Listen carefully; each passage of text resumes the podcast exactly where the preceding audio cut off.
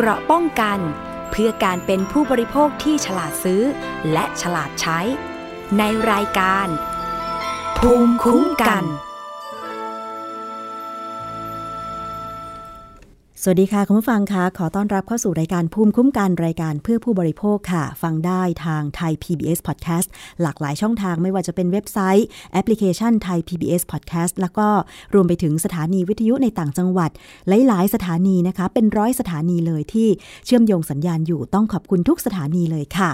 รายการของเราก็นำเสนอทุกเรื่องเกี่ยวข้องกับผู้บริโภคนะคะถ้ามีประเด็นปัญหาหรืออยากจะร้องเรียนลองส่งประเด็นคุณเข้ามาค่ะติดตาม Facebook ของเราที่ Facebook facebook dot com slash thai p b s radio fan นะคะซึ่งดิฉันก็จะ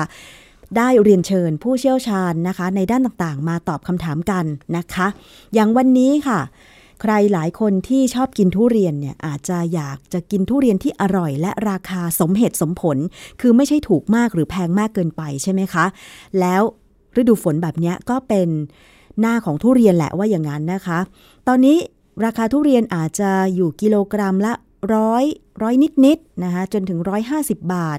แล้วแต่สายพันธุ์ด้วยเหมือนกันแต่ว่าถ้าเกิดสมมุติเราไปเจอป้ายราคาที่เขียนว่าทุเรียนแปดสิบบาทเนี่ยคุณผู้ฟังคุณผู้ฟังจะเข้าใจผิดไหมว่าเขาขายทุเรียนกิโลกรัมละแปดสิบบาทซึ่งก็โอ้โหตาโตเลยเพราะว่าแปดสิบบาทนี่แทบจะไม่เจอแทบจะไม่มีเลยแม้แต่ราคาหน้าสวนก็ตามใช่ไหมคะเห็นแบบนี้ทำให้หลายคนค่ะปรีเข้าไปหมายจะซื้อทุเรียนกิโลกรัมละแปดสิบบาทแต่ที่ไหนได้ไม่ใช่นะคะเหมือนที่มีคนแชร์ภาพแล้วก็ข้อมูลทางสื่อสังคมออนไลน์ค่ะว่ามีร้านขายทุเรียนริมถนนนะคะในพื้นที่จังหวัดนครราชสีมาเนี่ยพบว่ามีการติดป้ายว่าทุเรียนหมอนทองแปดสิบบาทแต่พอลูกค้าจอดรถจะไปซื้อจริงๆกลับพบว่าราคาขายอยู่ที่กิโลกรัมละ หนึ่งร้อยห้าสิบถึงหนึ่งร้อยแปดสิบบ บาทซึ่งบรรดาแม่ค้าที่อ้างว่าป้ายที่เขียนว่าแปดสิบบาทเป็นเพียงโลโก้ของร้านเท่านั้นไม่ใช่ราคาทุเรียนทำให้พอมีการแชร์ทางสื่อสังคมออนไลน์แบบนี้หลายคนจึงเข้าไปวิพากษ์วิจารณ์กันอย่างมากเลยว่าติดป้ายแบบนี้มันได้เหรอเข้าข่ายหลอกลวงผู้บริโภคหรือเปล่านะคะวันนี้ดิฉันก็เลยได้เรียนเชิญคุณโสพลหนูรัตน์ทนายความมูลนิธิเพื่อผู้บริโภคมาพูดคุยกันถึงประเด็นนี้ค่ะสวัสดีค่ะคุณโสพลคะครับสวัสดีครับคุณน้ำแล้วก็ผู้ฟังทุกท่านครับค่ะคุณโสพลชอบกินทุเรียนไหมคะชอบครับ ดิฉันก็ชอบนะคะแต่ว่ากินบ่อยๆก็ไม่ดีนอกจากแพงแล้วน้ำหนักยังขึ้นอีกด้วยนะคะแต่ถ้าไปเจอป้ายทุเรียนว่าทุเรียนแปดสิบบาทเนี่ยถ้าเป็นดิฉันก็เข้าใจผิดเหมือนกันนะว่าเนี่ยเขาขายกิโลกรัมละแปดสิบบาทแน่ต้องจอดรถซื้อแน่มันเขียนป้ายแบบนี้ได้ด้วยเหรอคะมันมีกฎหมายอะไรที่เกี่ยวข้องไหมคะเออจริงๆแล้วเนี่ยหมายเนี่ยเขาก็อาจไม่ได้ไปบังคับตรงว่าร้านค้าจะต้องใช้ชื่อยังไงครับอย่างตอนที่พาณิชย์จังหวัดลงไปตรวจเนี่ยอำนาจหน้าที่เขาเขาก็จะดูเรื่องราคานะครับราคาเนี่ยจะต้องแสดงข้อมูลให้ผู้บริโภคเข้าใจผิดนะครับต้องทีนี้เราก็เห็นกันว่าร้านค้าเนี่ยไม่ใช่แค่ร้านเดียวนะครับที่มีพฤติกรรมแบบนี้เนี่ยเออหลายร้านเลยที่มีการติดป้ายในลักษณะแบบนี้แล้วเขาก็มาอ้างว่าเป็นชื่อร้านซึ่งเราก็ต้องตั้งคำถามนะครับปกติเราตั้งชื่อร้านเหมือนกันหรือเปล่าใช่เพราะว่าจากภาพที่เห็นที่มีการแชร์กันต่อมาเนี่ยเป็นร้านทุเรียนริมทางเข้าใจว่าตามที่มีข้อมูลบอกว่าเป็นถนนสายบายพาสมีใครแวะซื้อทุเรียนเส้นบายพาสบ้างคะนะคะลูกไหนโลละแปดสิบโลละหนึ่งร้อยบ้างคะแม่ค้าตอบไม่มีหรอกค่ะมีแต่โลละหนึ่งร้อยห้าสิบ หนึ่งร้อยหกสิบ หนึ่งร้อยแปดสิบนะคะลูกค้าก็เลยถามว่าอ้าวแล้วป้ายที่บอกคืออะไรแม่ค้าบอกอ๋อมันเป็นโลโก้ร้านนะคะจากภาพเนี่ยโอ้โหเรียงกันเป็นตับเลยนะทุเรียนแปดสิบบาททุเรียนแปดสิบบาทครับร้านเขาเป็นแผงลอยมีถนนนะครับค่ะแล้วก็มีการตั้งป้ายทีนี้เนี่ยเอ่อในมุมของเรื่องกฎหมายเนี่ยจริงๆตามพระราชบัญญัติคุ้มครองผู้บริโภคเนี่ยก็มีเรื่องของการกำกับของโฆษณาอยู่ค่ะการแสดงข้อมูลเนี่ยก็เราก็ถือว่าการที่คุณติดป้ายลักษณะแบบนั้นเนี่ยมันก็เข้าข่ายการโฆษณาคนเข้าใจผิดในสาระสำคัญของตัวสินค้าด้วยค่ะว่าคุณใช้คำว่าทุเรียนคุณก็ใช้คำว่าแปดสิบตัวเลขเนี่ยซึ่งโดยวินดีชนทั่วไปเนี่ยก็คือสินค้าแล้วไปเห็นราคาทุเรียนเนี่ยแล้วมาบอกใน ตัวเลขเนี่ยเขาก็ไม่ได้เข้าใจว่าเป็นชื่อร้านนะครับแล้วคุณก็ไม่มีการบอกด้วยว่าเป็นร้านค้าร้านค้าทุเรียนแปดสิบเนี่ยคุณมาบอกผู้พวกหลังจากที่ถ้าพวกแวะลงไปสั่งซื้อหรือสอบถามราคาทุเรียนเลยค่ะอันนี้จริงๆตามถ้าเป็นแบบคุ้มครองผู้พวกเนี่ยก็มีกฎหมายที่กำหนดเกี่ยวกับเรื่องการโฆษณาว่าห้ามทักโฆษณาโดยใช้ข้อความที่ทำให้เข้าใจผิดในสาระสำคัญของสินค้าหรือบริการอันนี้ผมไม่ได้พูดเรื่องราคาเลยนะผมพูดเรื่องของการทำโฆษณาของผู้ประกอบธุรกิจก็คือพ่อค้าแม่ค้าเนี่ยการโฆษณาหมายรวมถึงป้ายที่ติดบริเวณร้านด้วยใช่ไหมคะเพราะว่าคือชื่อร้านคุณเนี่ยหรือป้ายที่คุณติดเนี่ยแล้วก็บ่งบอกว่าคุณทำการตลาดตัดเงินนะครับเพราะถ้าเกิดคุณใช้ชื่อแบบนี้เนี่ยก็เพื่อการโฆษณาให้คนเนี่ยมาซื้อของที่ร้านคุณนะครับแต่ร้านเนี่ยถ้าเกิดคุณตั้งป้ายโฆษณาที่มีข้อความลักษณะแบบนี้เนี่ยก็ต้องทำให้คนเข้าใจผิดว่าราคาทุเรียนของร้านคุณเนี่ยราคาแปดสิบบาทค่ะเพราะว่าไม่ได้มีแค่คำว่าทุเรียนแปดสิบนะคะมันมีหน่วยของเงินบาทไทยด้วยก็แสดงว่าถ้ามีหน่วยของเงินเนี่ยคุณก็หมายถึงราคาใช่ไหมคะมันมันไม่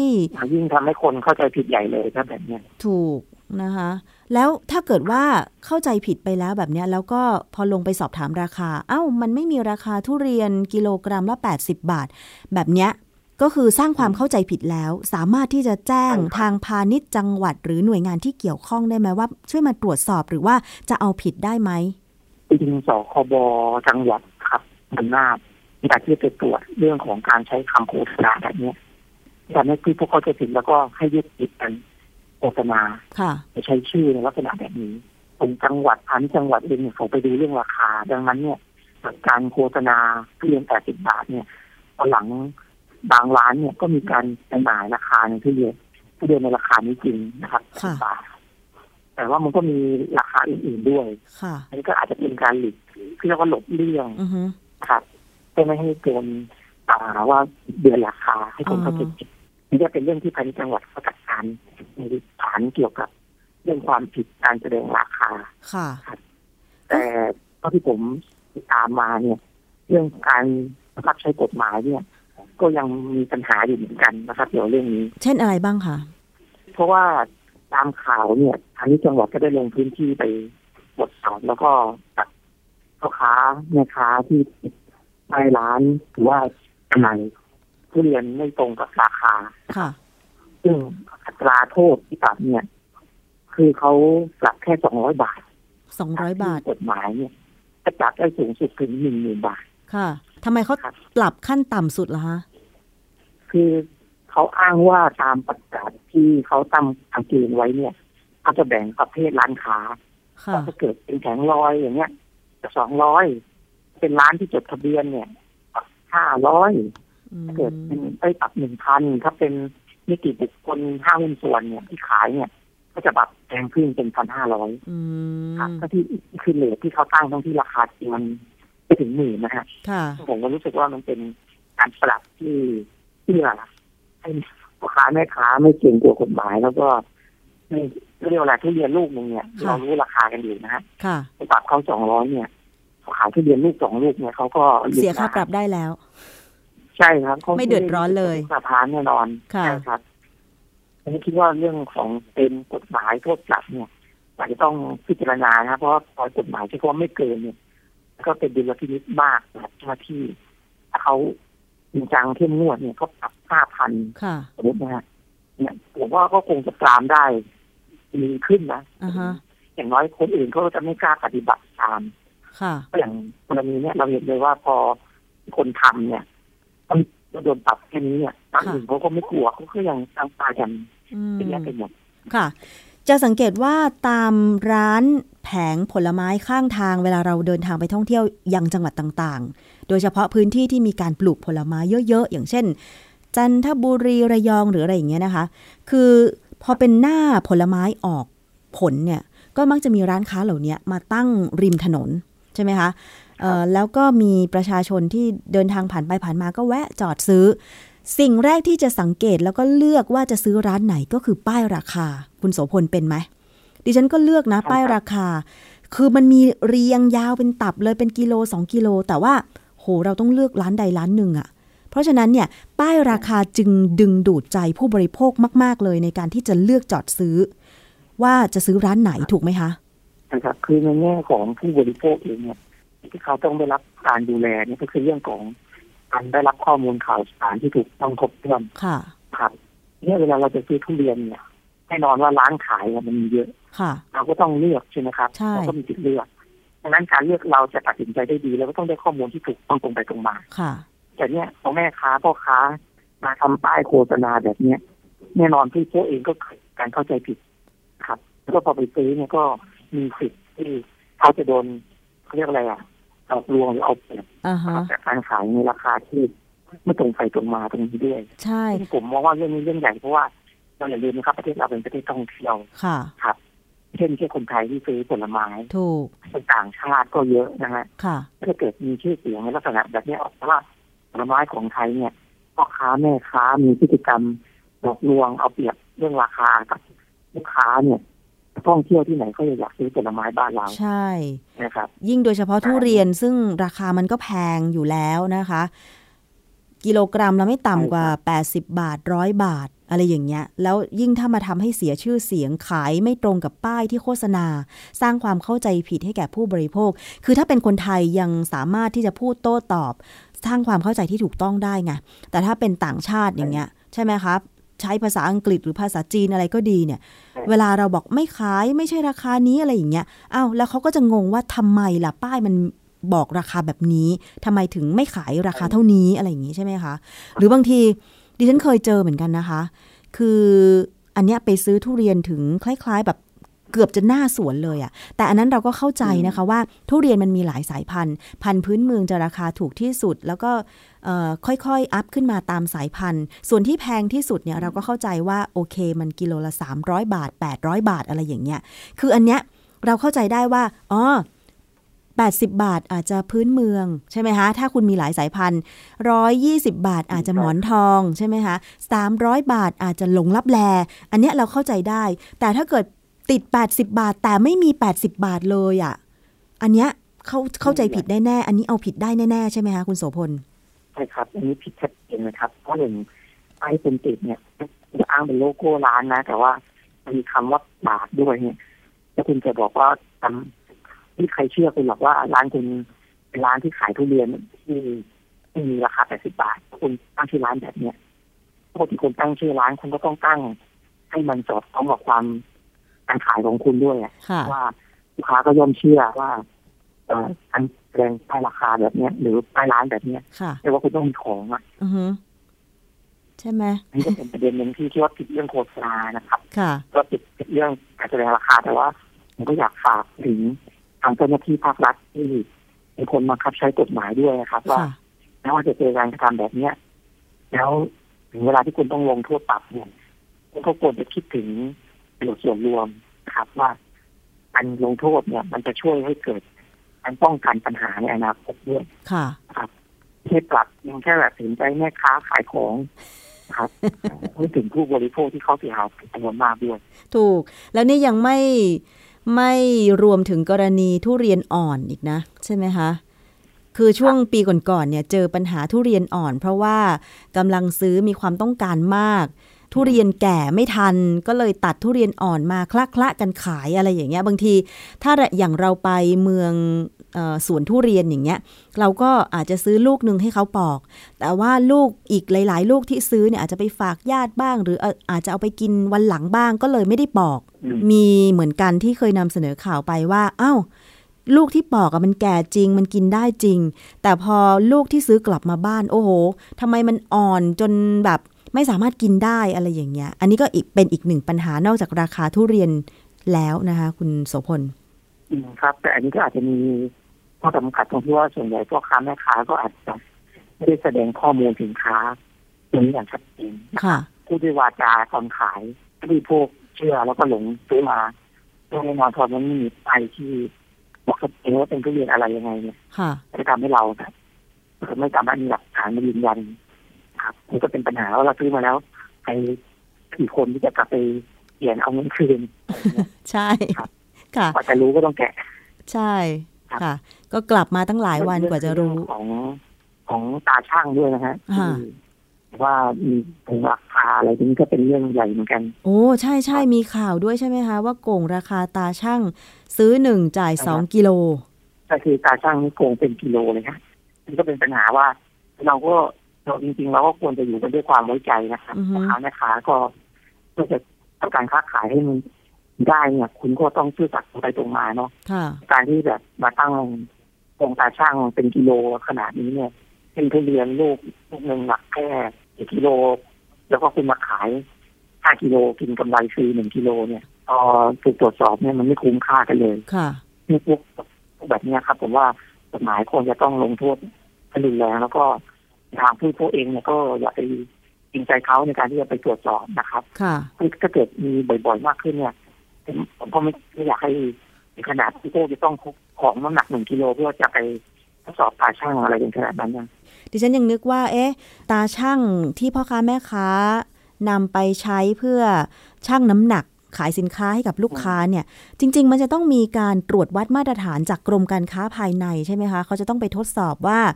แต่ละปีเนี่ยตาช่างมันเที่ยงตรงไหมใช่ไหมคะไม่เว้นแม้แต่ร้านค้าหาบเร่แผงลอยใช่ไหมคะตามเป็นจริงคือหนึ่งเขาก็อาจจะไม่ได้เขาจะเป็นแค่การสุ่มตรวจสองก็คือตาช่างที่ซื้อมาเนี่ยไม่จะเป็นตาช่างมาตรฐานเนี่ยผมก็ไม่รู้ว่าโดยเทคนิคเนี่ยมันสามารถจะดัดแปลงได้ใช่ไหมเพราะว่าดูเขาใช้กันก็เป็นตาช่างมาตรฐานค่ะนี่อาจจะเป็นเรื่องของมันเป็นเทคโนโลยีที่อาจจะมีตาช่างที่น่าเชื่อถือได้ยังไงเพราะตอนนี้เหมือนกับพวกพ่อค้าแม่ค้าเขาก็ไปใช้วิธีดัดแปลงตาช่างอย่างเงี้ยติดตรงราคาน้ำหนักลูกค้าอย่างเงี้ยครับอืมอันนั้นก็ไม่ไหวเลยเรื่องที่แบบหน่วยงานเองก็ต้องมีอะไรนะมีเครื่องมือที่ทันสมัยในการที่จะมาอะไรอย่างเงี้ยหรือให้ที่พวกตรวจสอบยังไงเพราะว่าการมีแบบนี้ถ้าเราให้ช่างของอื่นแทนก่อนเนี่ยเราจะไม่ทราบเลยเขาโกงน้ำหนักเราแล้วก็ทางร้านเนี่ยเขามีตาช่างแค่ด้านเดียวใช่ขนาดสองด้านเขายังฝาปิดไว้เลยอ่ะนะครับอันนี้ก็เป็นประเด็นว่าผมก็อาจจะไม่ค่อยน้องเรียนเรื่องแบบนี้แต่จริงๆเป็นเรื่องสำคัญนะฮะใช่เวลาเขาขายเขาไม่ได้ขายเราคนเดียวนะเขาขายลูกค้าวันนึงเป็นร้อยคนอย่างเงี้ยค่ะเพราะฉะนั้นถ้าสมมติว่ามีตาช่างส่วนตัวก็น่าจะพกไปใช่ไหมถ้าไม่หนักเกินไปเนาะคุณโสพล เอาไปเทียบกันได้ไหมแต่ว่าแบบนึงคือถ้าเราอยากทดสอบตาช่างเขาก็เราก็พกของที่หนักหนึ่งกิโลไปครับก็เอาไปลองชั่งแต่นี่มันก็คือเราก็ต้องแบบใช้วิธีที่ง่ายๆแบบนี้แต่ว่านี่เราก็ต้องบอกแม่ค้านะว่าเราเคยโดนหลอกอ่าฮะอืมก็เลยต้องคือต้องคุยเพราะถ้าเขาที่จัดจริงเขาก็ไม่กลัวหรอกครับเขาให้เราลองอย่างอ๋อง่ายๆเลยพกของหนึ่งกิโลไปด้วยใช่ครับเพราะว่าตอนนี้เขาโกงกันหนึ่งกิโลถ้าเกิดช่างก็รู้เลยอืมถ้าสมมติว่าของเราของหนึ่งกิโลเป๊ะใช่ไหมคะพอไปช่างของเขาเอ้าทำไมมันได้เอ่อหนึ่งกิโลสองขีดก็เกินหนึ่งกิโลแน่นอนอ่าแสดงว่าไปตั้งตาช่างให้มันหนักขึ้นทำให้เราต้องจ่ายแพงขึ้นนั่นเองนะคะใช่ครับอุ๊ยสารพัดกลโกงเลยอ่ะแบบนี้ถ้าเราเจอสมมุติว่าอ่ะสงสัยละว่าจะโดนโกงไหมหรืออะไรยังไงคุณโสพลมีวิธีแนะนำเพื่อให้ผู้บริโภคได้ร้องเรียนหรือทำอย่างใดอย่างหนึ่งเพื่อให้ได้รับความเป็นธรรมไหมคะครับก็แน่นอนครับถ้าเราเจอปัญหาหนึ่งเราก็ต้องถ่ายภาพเก็บหลักฐานนะผมแล้วก็ทำหลักฐานแล้วก็ร้องเรียนอาจจะเอาเรื่องร้องเรียนมาที่มูลนิธิผู้บริโภคก็ได้ครับส่วนหนึ่งที่นี่ก็จะช่วยเตือนภัยนะครับให้กับผู้บริโภคได้ด้วยที่หลายคนที่ผมเจอเนี่ยบางทีเขาก็กล้านะหมายถึงว่าเก็บข้อมูลอย่างเงี้ยแต่บางทีเขาก็คิดเยอะว่าจะโดนไหมเพราะว่าเขาก็กลัวจะโดนฟ้องการฟ้องผู้แจ้งความตำรวจเพราะว่าเดี๋ยวทำให้เขาขายของไม่ได้อะไรอย่างเงี้ยครับค่ะอันนี้ก็เราทางมูลนิธิเองก็ดีที่จะเป็นกระบอกเสียงแทนผู้บริโภคค่ะจริงๆแล้วถ้ากล้านิดนึงเนี่ยก็โพสต์สื่อสังคมออนไลน์ได้แต่ว่าโพสต์ในเชิงว่าตั้งเป็นข้อสงสัยอย่างนี้ใช่ไหมแบบเนี้ยมันได้เหรอเออไม่ต้องไปไม่ต้องไปกล่าวหาเขาอย่าอย่าไปจะบอกตั้งก็ได้ครับแต่ว่าไม่ต้องไปพูดชื่อร้านเขาค่ะนะครับจะตรงอย่างเงี้ยถ้าเกิดกลัวนะฮะจริงๆผมก็บอกได้เลยว่าจริงๆถ้าเกิดเขาทำผิดเนี่ย เราก็สามารถที่จะบอกได้เพราะว่าเป็นการเตือนภัยคือในข้อความที่เราพูดในโพสต์เราก็ต้องบอกว่าเราเจตนาเตือนภัยคนอื่นค่ะครับคุณต้องอธิบายเพื่อจะเป็นการปกป้องตัวเองด้วยนะคะค่ะแล้วก็ติดแฮชแท็กสคบติดแฮชแท็กกรมการค้าภายในใช่ใช่แล้วก็ติดแฮชแท็กงานเขาเห็นนะก็เป็นข่าวให้เป็นไวรัลออกไปเนี่ยเห็นมีคนโพสต์เรื่องโกงตาช่างไปอ้าวอีกสักแป๊บนึงก็กรมการค้าภายในไปทดสอบเลยว่าตาช่างของพ่อค้าแม่ค้าขายทุเรียนขายเงาะขายมังคุดเที่ยงตรงหรือเปล่าอะไรอย่างเงี้ยนะคะคือจริงๆแล้วสื่อสังคมออนไลน์ถ้าเราใช้เป็นการเตือนภัยเนี่ยมันเตือนได้ดีมากนะคะคุณโสพลว่าไหมใช่ครับหลายหลายเรื่องผมยกตัวอย่างเทียบกับตอนที่สคบไปตรวจร้านเอกสารก็ได้ครับค่ะเพราะนั้นก็มาจากไวรัลนะครับที่ได้มีคนไปร้องเรียนโดยตรงค่ะก็อย่าลืมใช้สื่อสังคมออนไลน์ให้เป็นประโยชน์หรือว่าจะร้องเรียนที่มูลนิธิเพื่อผู้บริโภคหรือสคบก็ได้นะคะคืออย่างน้อยๆเนี่ยให้เรื่องมันได้ร้องเรียนไปเถอะจะได้รับการแก้ไขช้าหรือเร็วแต่อย่างน้อยๆคือเราได้สะท้อนไปแล้วว่าเนี่ยเราในฐานะผู้บริโภคมันเกิดปัญหาแบบเนี้ยจะช่วยแก้ไขอะไรให้เราได้บ้างหรือจะปล่อยมันไปอย่างนี้คนที่เขาทำผิดก็ทำผิดกันต่อไปไม่ได้แก้ไขไม่ได้ช่วยยกระดับการค้าขายเมืองไทยให้มันดีขึ้นเลยใช่ไหมคะใช่ครับก็ฝากไว้ฮะร้องทุกหนึ่งครั้งดีกว่าบ่นพันครั้งอะในการร้องทุกก็มีความหมายแน่นอนครับเอาละค่ะวันนี้ต้องขอบคุณคุณโสพลหนูรัตน์ทนายความมูลนิธิเพื่อผู้บริโภคมากๆเลยนะคะที่เข้ามาร่วมพูดคุยแสดงมุมมองความคิดเห็นเผื่อว่าในเรื่องของการโกงราคาในเรื่องของการติดป้ายราคาขายสินค้าโดยเฉพาะทุเรียนซึ่งเป็นผลไม้ยอดฮิตนะคะไม่เฉพาะคนไทยที่ชอบคนต่างชาติก็ชอบเนี่ยจะได้มีราคาที่เที่ยงธรรมนะคะเป็นธรรมจริงๆแล้วอ่ะคือชาวสวนทุเรียนดิฉันก็เข้าใจนะคุณโสพลกว่าจะปลูกทุเรียนกว่าจะบำรุงอะไรมาได้เนี่ยมันต้องใช้เงินใช้ระยะเวลาความเอาใจใส่มากสังเกตได้จากตัวเองที่ตอนเนี้ยเริ่มไปปลูกทุเรียนก็รู้สึกว่าอุ้ยปลูกไปยี่สิบต้นตอนเนี้ยเหลือรอดอยู่ห้าต้นเองอะไรอย่างเงี้ยมันก็ยากยากมันปลูกยากจริงๆแต่ว่าพ่อค้าแม่ค้าเนี่ยบางทีเขาก็ไม่ได้ปลูกเองไงเขาก็ไปรับซื้อมาจากสวนซึ่งราคาหน้าสวนมันก็แน่นอนอยู่แล้วว่าราคามันไม่เท่าราคาขายอยู่แล้วใช่ไหมคะเพราะฉะนั้นเนี่ยก็อยากจะให้เกษตรกรขายผลผลิตได้ราคาดีได้กำไรไม่ขาดทุนพ่อค้าแม่ค้าก็อยู่ได้ผู้บริโภคก็พึงพอใจทั้งราคาและคุณภาพสินค้ามันก็ต้องเที่ยงตรงกันทุกฝ่ายถูกไหมคะใช่ครับต้องช่วยกันนะครับและความน่าเชื่อถือให้กับการค้าขายของเราสินค้าของเราเอาละค่ะวันนี้ขอบคุณมากค่ะคุณโสพลคะเดี๋ยวโอกาสหน้ามีเรื่องอะไรจะรบกวนพูดคุยในรายการอีกนะคะครับยินดีค่ะค่ะขอบคุณค่ะสวัสดีค่ะครับเอาล่ะค่ะคุณผู้ฟังคะช่วยกันแจ้งนะคะไปพบเห็นไม่ใช่เฉพาะราคาทุเรียนอย่างเดียวเงาะมังคุดส้มลำไยอะไรก็แล้วแต่นะคะคือช่วยช่วยกันสะท้อนจริงๆไม่ต้องไปทะเลาะกับแม่ค้าเลยก็ได้นะก็แค่ถามเป็นข้อสงสัยถ่ายคลิปถ่ายรูปแล้วก็โพสต์ลงสื่อสังคมออนไลน์นะคะหรือไปโพสต์หน้า Facebook ของสำนักงานคณะกรรมการคุ้มครองผู้บริโภคนะคะหรือสคบหรือโพสต์ในเว็บไซต์ของมูลนิธิเพื่อผู้บริโภคก็ได้แล้วช่วยกันตรวจสอบแบบนี้แหละค่ะดีนะคะผู้บริโภคจะได้รับความเป็นธรรมค่ะไปกันที่ประเด็นเรื่องของการท่องเที่ยวหลังจากมีการประกาศคลายล็อกดาวน์กันไปบางส่วนแล้วเนี่ยนะคะเมื่อวันหยุดสามมิถุนายนที่ผ่านมาค่ะหลังการผ่อนปรนระยะที่สามนะคะทำให้ประชาชนเนี่ยกล้าออกไปท่องเที่ยวมากขึ้นและสถานที่หนึ่งที่คึกคักมากเป็นพิเศษก็คือชายหาดบางแสนในจังหวัดชลบุรีค่ะตามภาพที่มีการแชร์กันในสื่อสังคมออนไลน์นะคะว่าการจราจรบริเวณหาดบางแสนเนี่ยติดขัดมากคนหนาแน่นนะคะบางที่เว้นระยะห่างบางที่ก็แน่นจนไม่มีระยะให้เว้นห่าง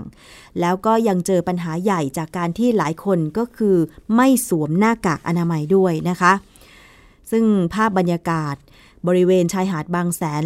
แล้วก็หาดวรรณภาอำเภอเมืองชลบุรีเนี่ยตลอดทั้งวันที่สามมิถุนายนที่ผ่านมาก็เนืองแน่นไปด้วยนักท่องเที่ยวเลย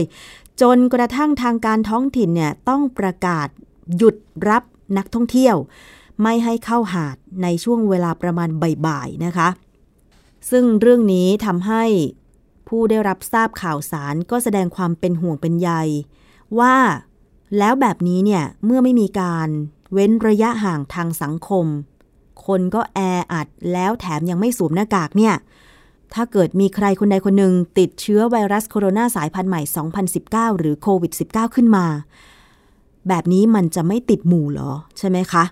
ทำให้นายณรงค์คุณปลื้ม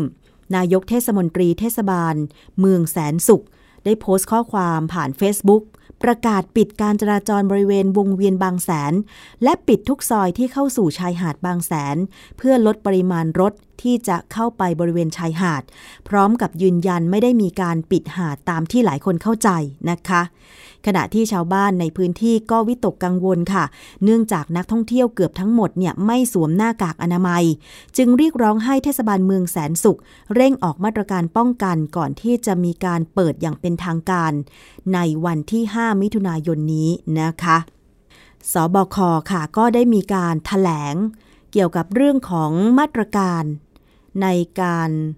ต้อนรับนักท่องเที่ยวที่มีการคลายล็อกแล้วก็เปิดให้นักท่องเที่ยวไปท่องเที่ยวในหลายพื้นที่แล้วเนี่ยนะคะเราจะไปฟังนายแพทย์ทวีสินวิษณุโยธินโฆษกสบคเกี่ยวกับเรื่องนี้กันค่ะเรื่องของการคนทะลักเที่ยวหาดบางแสนบางแสนนะครับเจ้าหน้าที่เตือนนะฮะต้องมีการเว้นระยะห่างซึ่งก็ได้เห็นของภาพของรถราติดกันเป็นพืชทางยาวเลยนะครับแต่ว่าคนที่ไปเที่ยวที่บางแสนนะครับก็จำนวนมากทีเดียวแต่อย่างไรก็ตามแต่ร้านค้าก็ยังไม่ได้เปิดนะครับก็ใช้วิธีการนำอาหารมานั่งปูเสื่ออะไรทั้งหลายอยู่นะครับ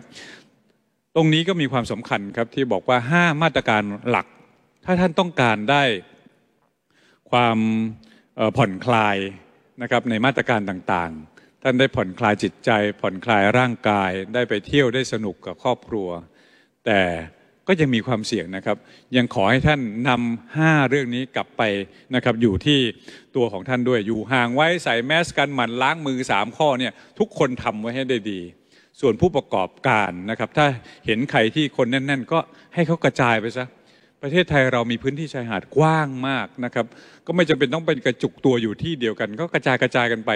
ถ้าคนเยอะๆท่านเองในฐานะคนที่จะไปก็อย่าไปอยู่ใกล้ตรงนั้น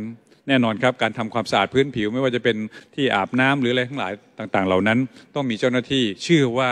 เขตของพื้นที่ที่ดูแลกันอยู่คงจะทำหน้าที่อย่างเต็มที่นะครับฝากด้วยเพราะฉะนั้นมาตรการว่าจะเปิดหาดบางแสนเป็นอย่างนี้แล้วเราได้เรียนรู้กันอื่นๆที่จะเกิดขึ้นอีก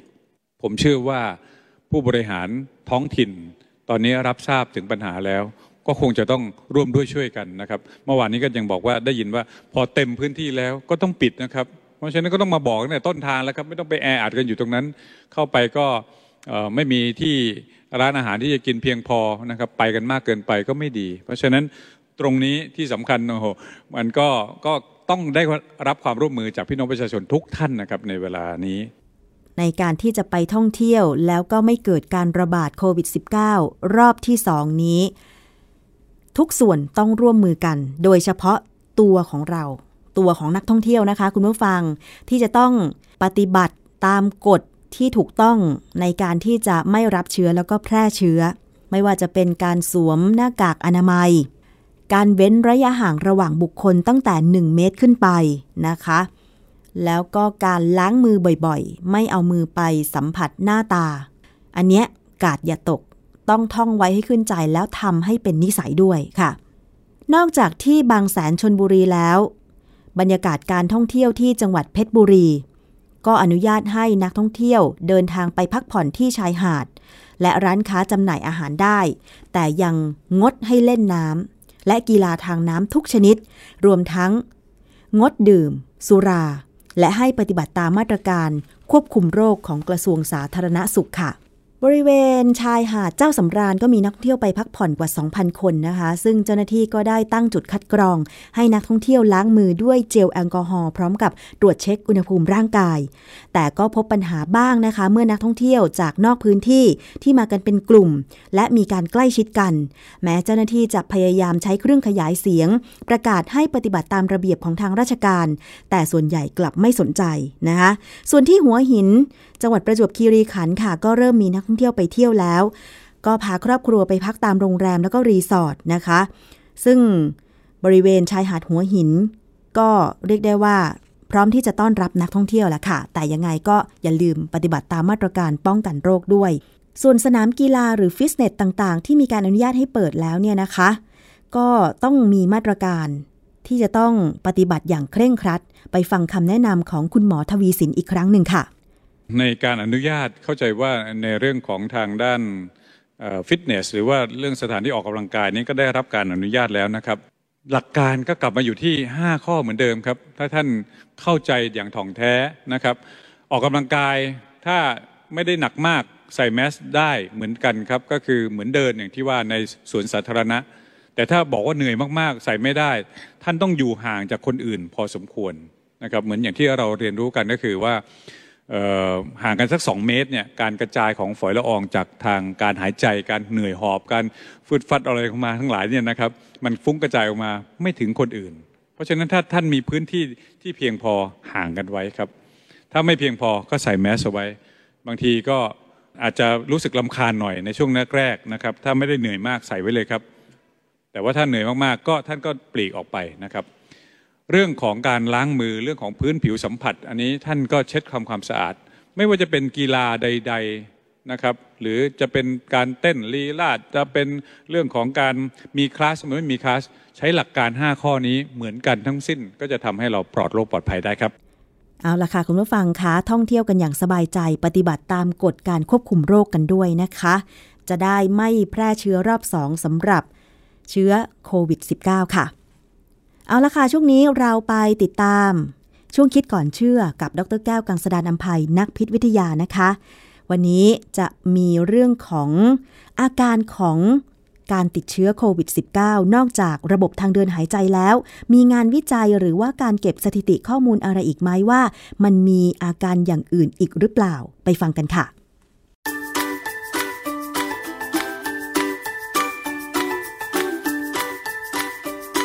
่ะช่วงคิดก่อนเชื่อ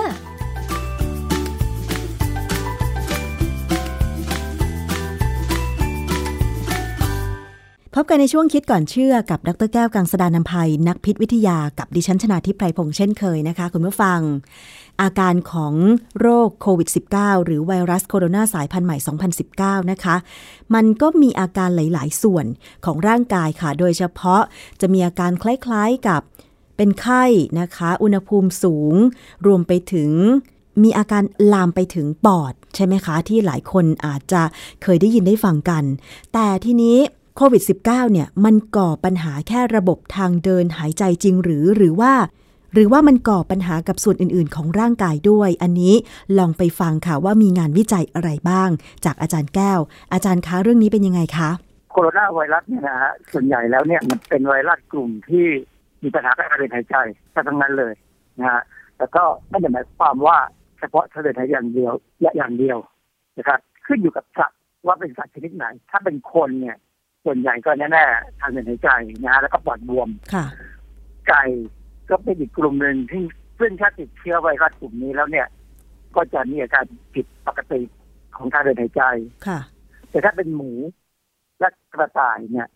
ถ้าไปติดเชื้อกลุ่มโคโรนาไวรัสเนี่ยมันจะกลายเป็นอาการท้องเสียแทนนะฮะซึ่งอันนี้ก็เป็นเรื่องที่อยู่ในตำราแล้วนะฮะทีนี้เวลาเราพูดถึงไอ้เจ้าโควิด สิบเก้า เนี่ยอาการที่บอกว่าเป็นอะไรนะเป็นอาการเตือนว่าคนเนี้ยสงสัยจะเป็นเนี่ยนะก็คือมีไอมีไอมีไข้นะครับปวดกล้ามเนื้อปวดหัวหายใจลำบากคือถ้าเข้าอาการแบบนี้เนี่ยส่วนใหญ่ตอนนี้เขาจะตรวจเชื้อหมดแล้วนะว่าเป็นหรือไม่เป็นคือบางคนตรวจแล้วก็ไม่เป็นนะเพราะว่ามันเป็นอาการของคล้ายๆไข้หวัดใหญ่เหมือนกันนะฮะทีนี้ผมก็ไปเจอบทความนึงในเว็บไซต์ของ Time นะฮะนิตยสาร Time เนี่ยเขามีเว็บไซต์ซึ่งเป็นให้เราให้ข้อมูลเราได้นะฮะเอ่อบทความชื่อ Unusual Symptoms of Coronavirus What We Know So Far ก็คือมันเป็นอาการที่ไม่ปกติอ่ะที่ปกติเอ่อปกติเนี่ยไออาการของโคโรนาไวรัสจะไม่เป็นแบบนี้แต่ว่ามันก็เริ่มมีหมอมีนักวิทยาศาสตร์การแพทย์เนี่ยเขาเริ่มสงสัยเขาเริ่มคือบางครั้งเนี่ยไปเห็นคนไข้เยอะๆเนี่ยคนที่รักษาบำบัดคนไข้เนี่ยก็ไม่ทันสังเกตหรอกแต่คนที่อยู่ห่างออกมาหน่อยเนี่ยจะสังเกตได้นะอาการที่เขาสังเกตเนี่ยก็คือ บางคนที่ติดเชื้อแล้วบอกเลยว่าคนนี้เป็นเจ้าโควิดสิบเก้าเนี่ยนะมีอาการเกิดผื่นที่ผิวหนังอืมค่ะคืออาการแบบนี้จริงๆพวกที่เป็นโคโรนาไวรัสธรรมดาเนี่ยไม่เคยมีอาการแบบนี้ที่จะให้เห็นเพราะว่าอะไรเพราะว่าอาการที่เป็นที่ผิวหนังเนี่ยมักจะเป็นพวกไข้ทรพิษพวกหัดอีสุกอีไซงูสวัสด์อันนี้เป็นไวรัสอีกกลุ่มเลยไม่ใช่กลุ่มนี้นะฮะเขาก็เลยสงสัยว่าหรือว่ามันเป็นมันเป็นทางไอเอฟผิวหนังเราเนี่ยเซลล์ผิวหนังจะเป็นกลายเป็นเป้าหมายอีกอันหนึ่งของไอไวรัสที่ทำให้เกิดโควิดสิบเก้าเป็นคนหนึ่งอีกกลุ่มหนึ่งเขาบอกว่าหรือมันเป็นเพราะว่ามันเป็นอาการแพ้คล้ายๆกับการที่ภูมิคุ้มกันเนี่ยทำงานเกินเกินปกติซึ่งซึ่งมีข้อมูลอยู่ตลอดเวลาว่าภูมิคุ้มกันในร่างกายของบางคนเนี่ยทำงานเกินปกติที่ทำให้เกิดปัญหาปอดนะคือคนไข้บางคนเนี่ยที่เสียชีวิตเพราะปอดเนี่ยเป็นเพราะภูมิคุ้มกันเนี่ยมันทำงานเกินนะเกินมันมันมันไม่สามารถจะยับยั้งตัวมันเองได้มันปล่อยระบบที่จะทำลายไวรัสเนี่ยแล้วก็ไปทำลายเซลล์ข้างเคียงก็คืออาจจะเป็นพวกปอดนะฮะแต่เขาเลยสงสัยว่ามันอาจจะมาวุ่นวายกับผิวหนังด้วยมั้งตอนนี้ก็มีกลุ่มของหมอผิวหนังเนี่ยนะหมอโรคผิวหนังเนี่ยที่กำลังศึกษาเรื่องนี้อยู่อันนี้เมื่อกี้เราบอกว่าในสัตว์บางอย่างเช่นหมูเช่นกระต่ายเนี่ยเวลามันติดเชื้อพวกโคโรนาไวรัสเนี่ยมันจะมีอาการทางเดินทางเดินอาหารนะฮะท้องเสียอะไรแบบนี้นะก็เขาก็เลยสงสัยว่าเพราะว่ามันมีงานวิจัยที่เขาศึกษาในในเมืองจีนนะบทความชื่อ clinical characteristics of coronavirus disease สองพันสิบเก้าเนี่ยนะอินชาน่าอันนี้มันจะตีพิมพ์ในวารสาร The New England Journal of Medicine เขาศึกษาคนไข้ประมาณ หนึ่งพันเก้าสิบเก้า คนคนไข้ได้ประมาณเอาเลยตัวเลข หนึ่งพันเก้าสิบเก้า คนซึ่งเก็บเก็บข้อมูลจากโรงพยาบาลห้าร้อยยี่สิบสองโรงพยาบาลในสามสิบจังหวัดของจีนทั้ง หนึ่งพันเก้าสิบเก้า คนเนี่ยเขาพบว่าร้อยละ สามจุดแปด มีอาการท้องเสียค่ะ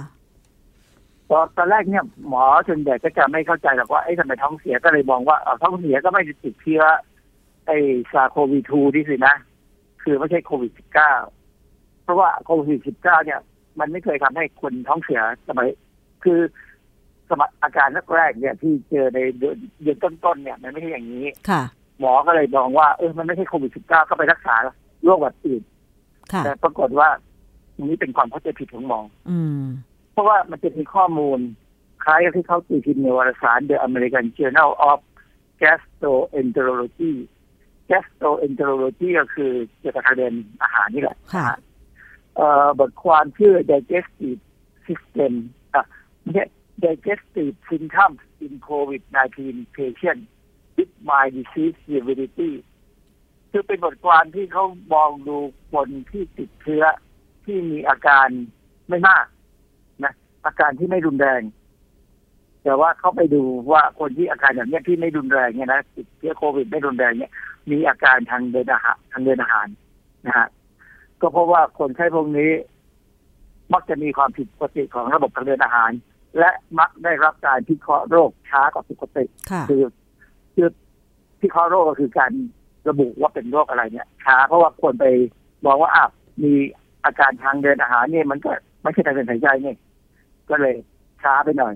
กว่าที่จะเริ่มไปรักษาให้เป็นระบบของไอ้โควิดสิบเก้าเนี่ยนะโควิดสิบเก้าเนี่ยนะก็เสียเวลาไปพอสมควรนะฮะทีนี้มันมีข้อมูลอีกอันหนึ่งที่น่าสนใจเราเคยเห็นข่าวที่แมทธิว ดีนก็ออกมาพูดอ่ะเขาบอกว่าเขาเขาไม่ได้ข้อมูลว่าโควิดสิบเก้าเนี่ยมันอยู่ในอุจจาระด้วยเพราะฉะนั้นเวลาชักโครกเนี่ยควรจะปิดฝาชักโครกก่อนแล้วก็ค่อยกดชักโครกเพราะว่าปล่อยน้ำมันจะได้ไม่ฟุ้งขึ้นมาเพราะว่าถ้ามีไวรัสอยู่ในอุจจาระเนี่ยมันอาจจะฟุ้งมากับปล่อยน้ำได้ซึ่งฟังแล้วก็มันก็ประหลาดเหมือนกันแต่ว่าพอไปเจอข้อมูลว่าโควิดสิบเก้าทำให้มีอาการท้องเสียด้วยเนี่ยเออมันก็น่าจะเป็นจริงอย่างที่มัทธิว ดีนเขาว่านะก็เพราะฉะนั้นเพราะฉะนั้นตอนนี้เข้าห้องน้ำเนี่ยอาจจะต้องเอาทิชชู่ชุบน้ำเช็ดที่รองนั่งให้ดีนะ ห้องน้ำสาธารณะเนี่ยนะฮะใช่โดยเฉพาะคุณผู้หญิงเนี่ยค่ะจะต้องไปใช้โถชักโครกทุกครั้งที่เข้าห้องน้ำอยู่แล้วส่วนคุณผู้ชายอาจจะไม่จำเป็นทุกครั้งใช่ไหมคะยกเว้นว่าไปทำธุระหนักถึงจะต้องไปนั่งชักโครกส่วนถ้าเป็นห้องน้ำสาธารณะเนี่ยอาจารย์การจะมีน้ำยาฆ่าเชื้ออย่างเช่นในห้างสรรพสินค้าเป็นต้นเนี่ยมันจะมีโอกาสไหมที่ว่าถ้าเราใช้น้ำยาชุบทิชชู่แล้วก็เช็ดฝาชักโครกแล้วถ้าสมมุติว่ามันมีเชื้อโควิด สิบเก้า ติดมากับฝอยละอองน้ำตอนกดชักโครกมันจะฆ่าเชื้อได้ค่ะอาจารย์น้ำยาฆ่าเชื้อที่สำหรับในห้องน้ำอะค่ะอาจารย์เออความจริงในห้องน้ำเขาเขาอาจจะไม่มีนะแต่ว่าเรานี่มีคันแนะนำว่าทุกคนควรจะมีแอลกอฮอล์สำหรับสเปรย์เพราะฉะนั้นเราอาจจะต้องซื้อแล้วล่ะเราอาจจะต้องสเปรย์บนที่นั่งชักโครกทุกครั้งแล้วก็เอาทิชชู่เช็ดค่ะคราวนี้อีกอันหนึ่งที่น่าสนใจคือข้อมูลก็บอกว่าบางครั้งเนี่ยคนไข้ที่ติดเชื้อโควิดสิบเก้าเนี่ยก็มีปัญหาที่ไตอ้าวมันมีอาการยังไงอาจารย์จริงๆเนี่ยอาการที่ของไตก็คืออาการไตไตเสียแหละนะฮะมันจะเริ่มทำให้ไตเสียได้ค่ะโดยเฉพาะก็บอกคนไข้ที่อาการของโควิดสิบเก้าเนี่ยในนิวยอร์กนะฮะมีอาการผิดปกติของไตถึงร้อยละสามสิบหกนิวยอร์กนี่คนไข้ตายเยอะนะประเทศนี้ที่นิวยอร์กเนี่ยตายเยอะแล้วมีอาการผิดปกติที่ไตถึงร้อยละสามสิบหกค่ะเอ่อความจริงมันมีงานวิจัยเรื่อง acute kidney injury in patients hospitalized with โควิดสิบเก้า ที่พิมพ์ในวารสาร Kidney International เอ่อในบทความเนี่ยเขาก็บอกว่ามันไม่น่าประหลาดใจหรอกเพราะว่าโควิดสิบเก้าเนี่ยมันมันมันใช้ไอ้เจ้าที่ไอ้ เอ ซี อี ทู เป็นรีเซปเตอร์ในการเข้าสู่เซลล์ เอ ซี อี ทู มันก็คือเป็นสารเกี่ยวกับระบบของความดันโลหิตของมนุษย์ค่ะเอ่อซึ่งมันจะมีมากที่ปอดเพราะฉะนั้นปอดถึงเป็นอวัยวะแรกๆที่โควิดสิบเก้าจะเข้าไปตีนะฮะแต่ว่าคิดนี่หรือไตเนี่ยก็มี เอ ซี อี ทู เป็นรีเซปเตอร์เยอะมากเหมือนกันค่ะนะซึ่งอันนี้ก็เลยไม่ค่อยน่าประหลาดใจอะที่บอกว่าบางครั้งเนี่ยถ้าสมมติว่าโควิดมันเข้าไปที่ปอดแล้วมันเข้าไปสู่ระบบเลือดได้เนี่ยถ้าเข้าระบบเลือดได้เมื่อไหร่เนี่ยมันไปไตแน่ๆเพราะไตจะเป็นที่กรองเลือดนะเขาก็เลยบอกว่าอันนี้เป็นอันที่ควรจะต้องสังเกตแล้วว่าคือบางครั้งเนี่ยเขาบอกว่าคนที่ติดเชื้อแล้วเนี่ยหมอก็ต้องให้ยารักษาไตด้วยคือดูแลไตด้วยไม่ใช่ว่าดูแค่อาการทางปอดหรืออาการไข้อย่างเดียวค่ะนะนอกจากไตแล้วก็ยังไปตับก็ไม่น่าประหลาดใจอีกแล้วว่าตับเนี่ยมันก็มีเจ้า เอ ซี อี ทู เป็นตัวรับที่มีปริมาณสูงนะฮะเพราะตับที่ทำงานเกี่ยวกับระบบความดันโลหิตพอสมควรเลยนะฮะเกี่ยวกับเลือดต่างๆของเกี่ยวกับเลือดนะฮะการศึกษาในห้องทดลองเนี่ยพบว่าไอ้เจ้าซาโควีทูเนี่ยมันเข้าสู่เซลล์ตับที่เขาเลี้ยงในห้องทดลองเนี่ยเข้าได้ดีคืออันนี้เป็นงานวิจัยในหลอดทดลองเขาบอกว่าเอาไวรัสเนี่ยใส่เข้าไปในสารเลี้ยงเชื้อที่เป็นเซลล์ตับเนี่ยมันเข้าเลยเพราะฉะนั้นก็ไม่น่าประหลาดใจว่าบางครั้งเนี่ยเวลาเราเราได้เชื้อเข้าไปทางปากหรือทางจมูกก็ตามเนี่ยเส้นทางที่จะลงไปปอดเนี่ยมันก็เป็นเส้นทางเดียวร่วมกับทางที่จะลงไปในทางหลอดอาหารค่ะเพราะฉะนั้นโอกาสที่จะกลืนน้ำลายลงไปก็มีมันก็จะไป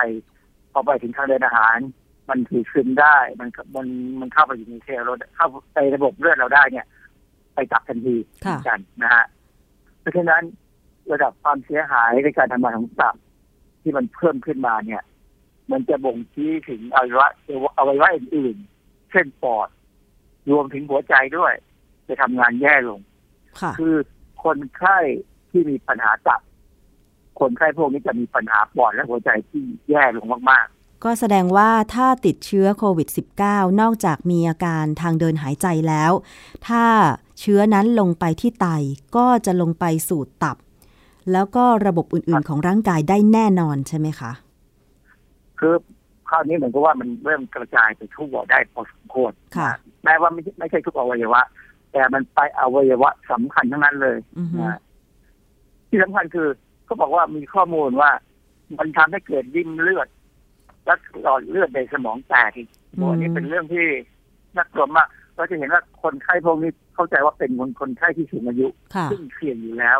กับธรรมชาตินะคือคนสูงอายุเนี่ยเส้นเลือดแตกง่ายในสมองเนี่ยแตกง่ายนะพอไปเจอนี้เข้าก็ไม่น่าประหลาดใจอ่ะเพราะว่าเซลล์ผนังหลอดเลือดของเราเนี่ยมันมี เอ ซี อี ทู ซึ่งก็คือเป็นเอนไซม์ตัวเนี้ยมันก็อยู่บนผนังเซลล์หลอดเลือดเราพอสมควรเลยล่ะนะฮะเพราะว่ามันมันเป็นตัวควบคุมความดันโลหิตดังนั้นอีกอย่างหนึ่งถ้ากลายเป็นผู้ป่วยนั้นเนี่ยเคยเป็นยามีอาการความดันโลหิตสูงและกินยากลุ่มที่เราเรียกว่า เอ ซี อี inhibitor คือ เอ ซี อี inhibitor เนี่ยมันไปยับยั้งการทำงานของเอนไซม์angiotensin conversion angiotensin converting เอนไซม์เนี่ยนะเรายับยั้งได้แต่ว่าเจ้ายา เอ ซี อี inhibitor เนี่ยมันไปเพิ่ม เอ ซี อี ทู ค่ะซึ่งมันเป็นกระบวนการที่เขาช่วยลดความดันโลหิตคือ เอ ซี อี ทู เนี่ยเป็นเอนไซม์ที่ช่วยลดความดันโลหิตแต่ถ้าเป็น เอ ซี อี เฉยๆเนี่ยเป็นตัวเพิ่มความดันโลหิตค่ะนะดังนั้นเนี่ยผู้ป่วยความดันที่กินยากลุ่มเนี้ยจึงมีรีเซปเตอร์ให้ไวรัสเนี่ยเยอะกว่าปกติก็เลย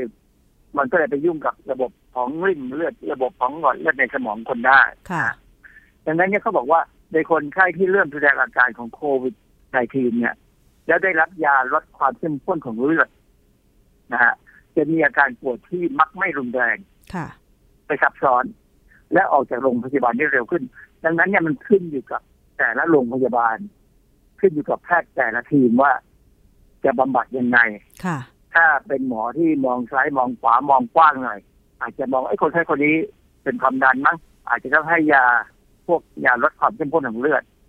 อะไรแบบนี้นะซึ่งเขากำลังเก็บข้อมูลกันอยู่อืมค่ะแต่อาจารย์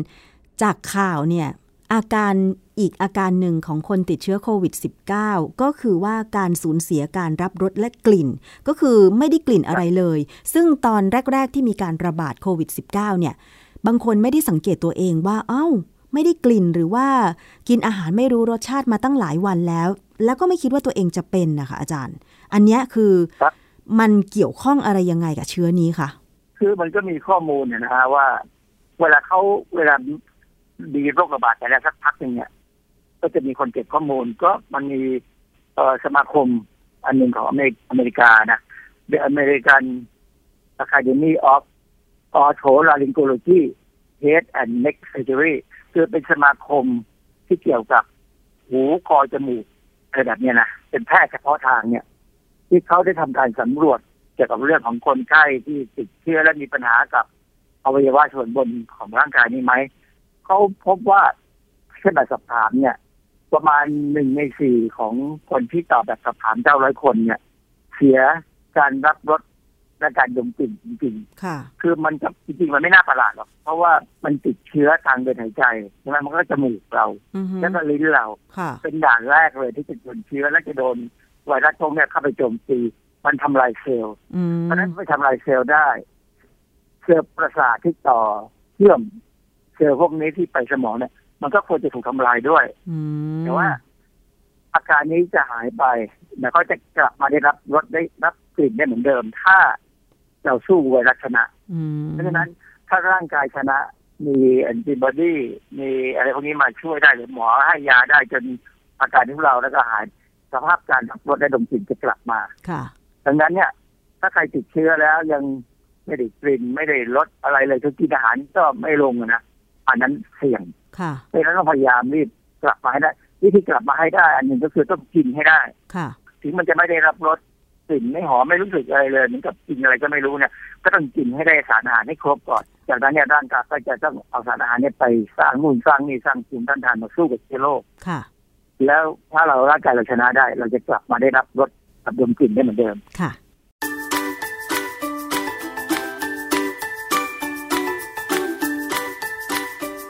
่ะช่วงคิดก่อนเชื่อ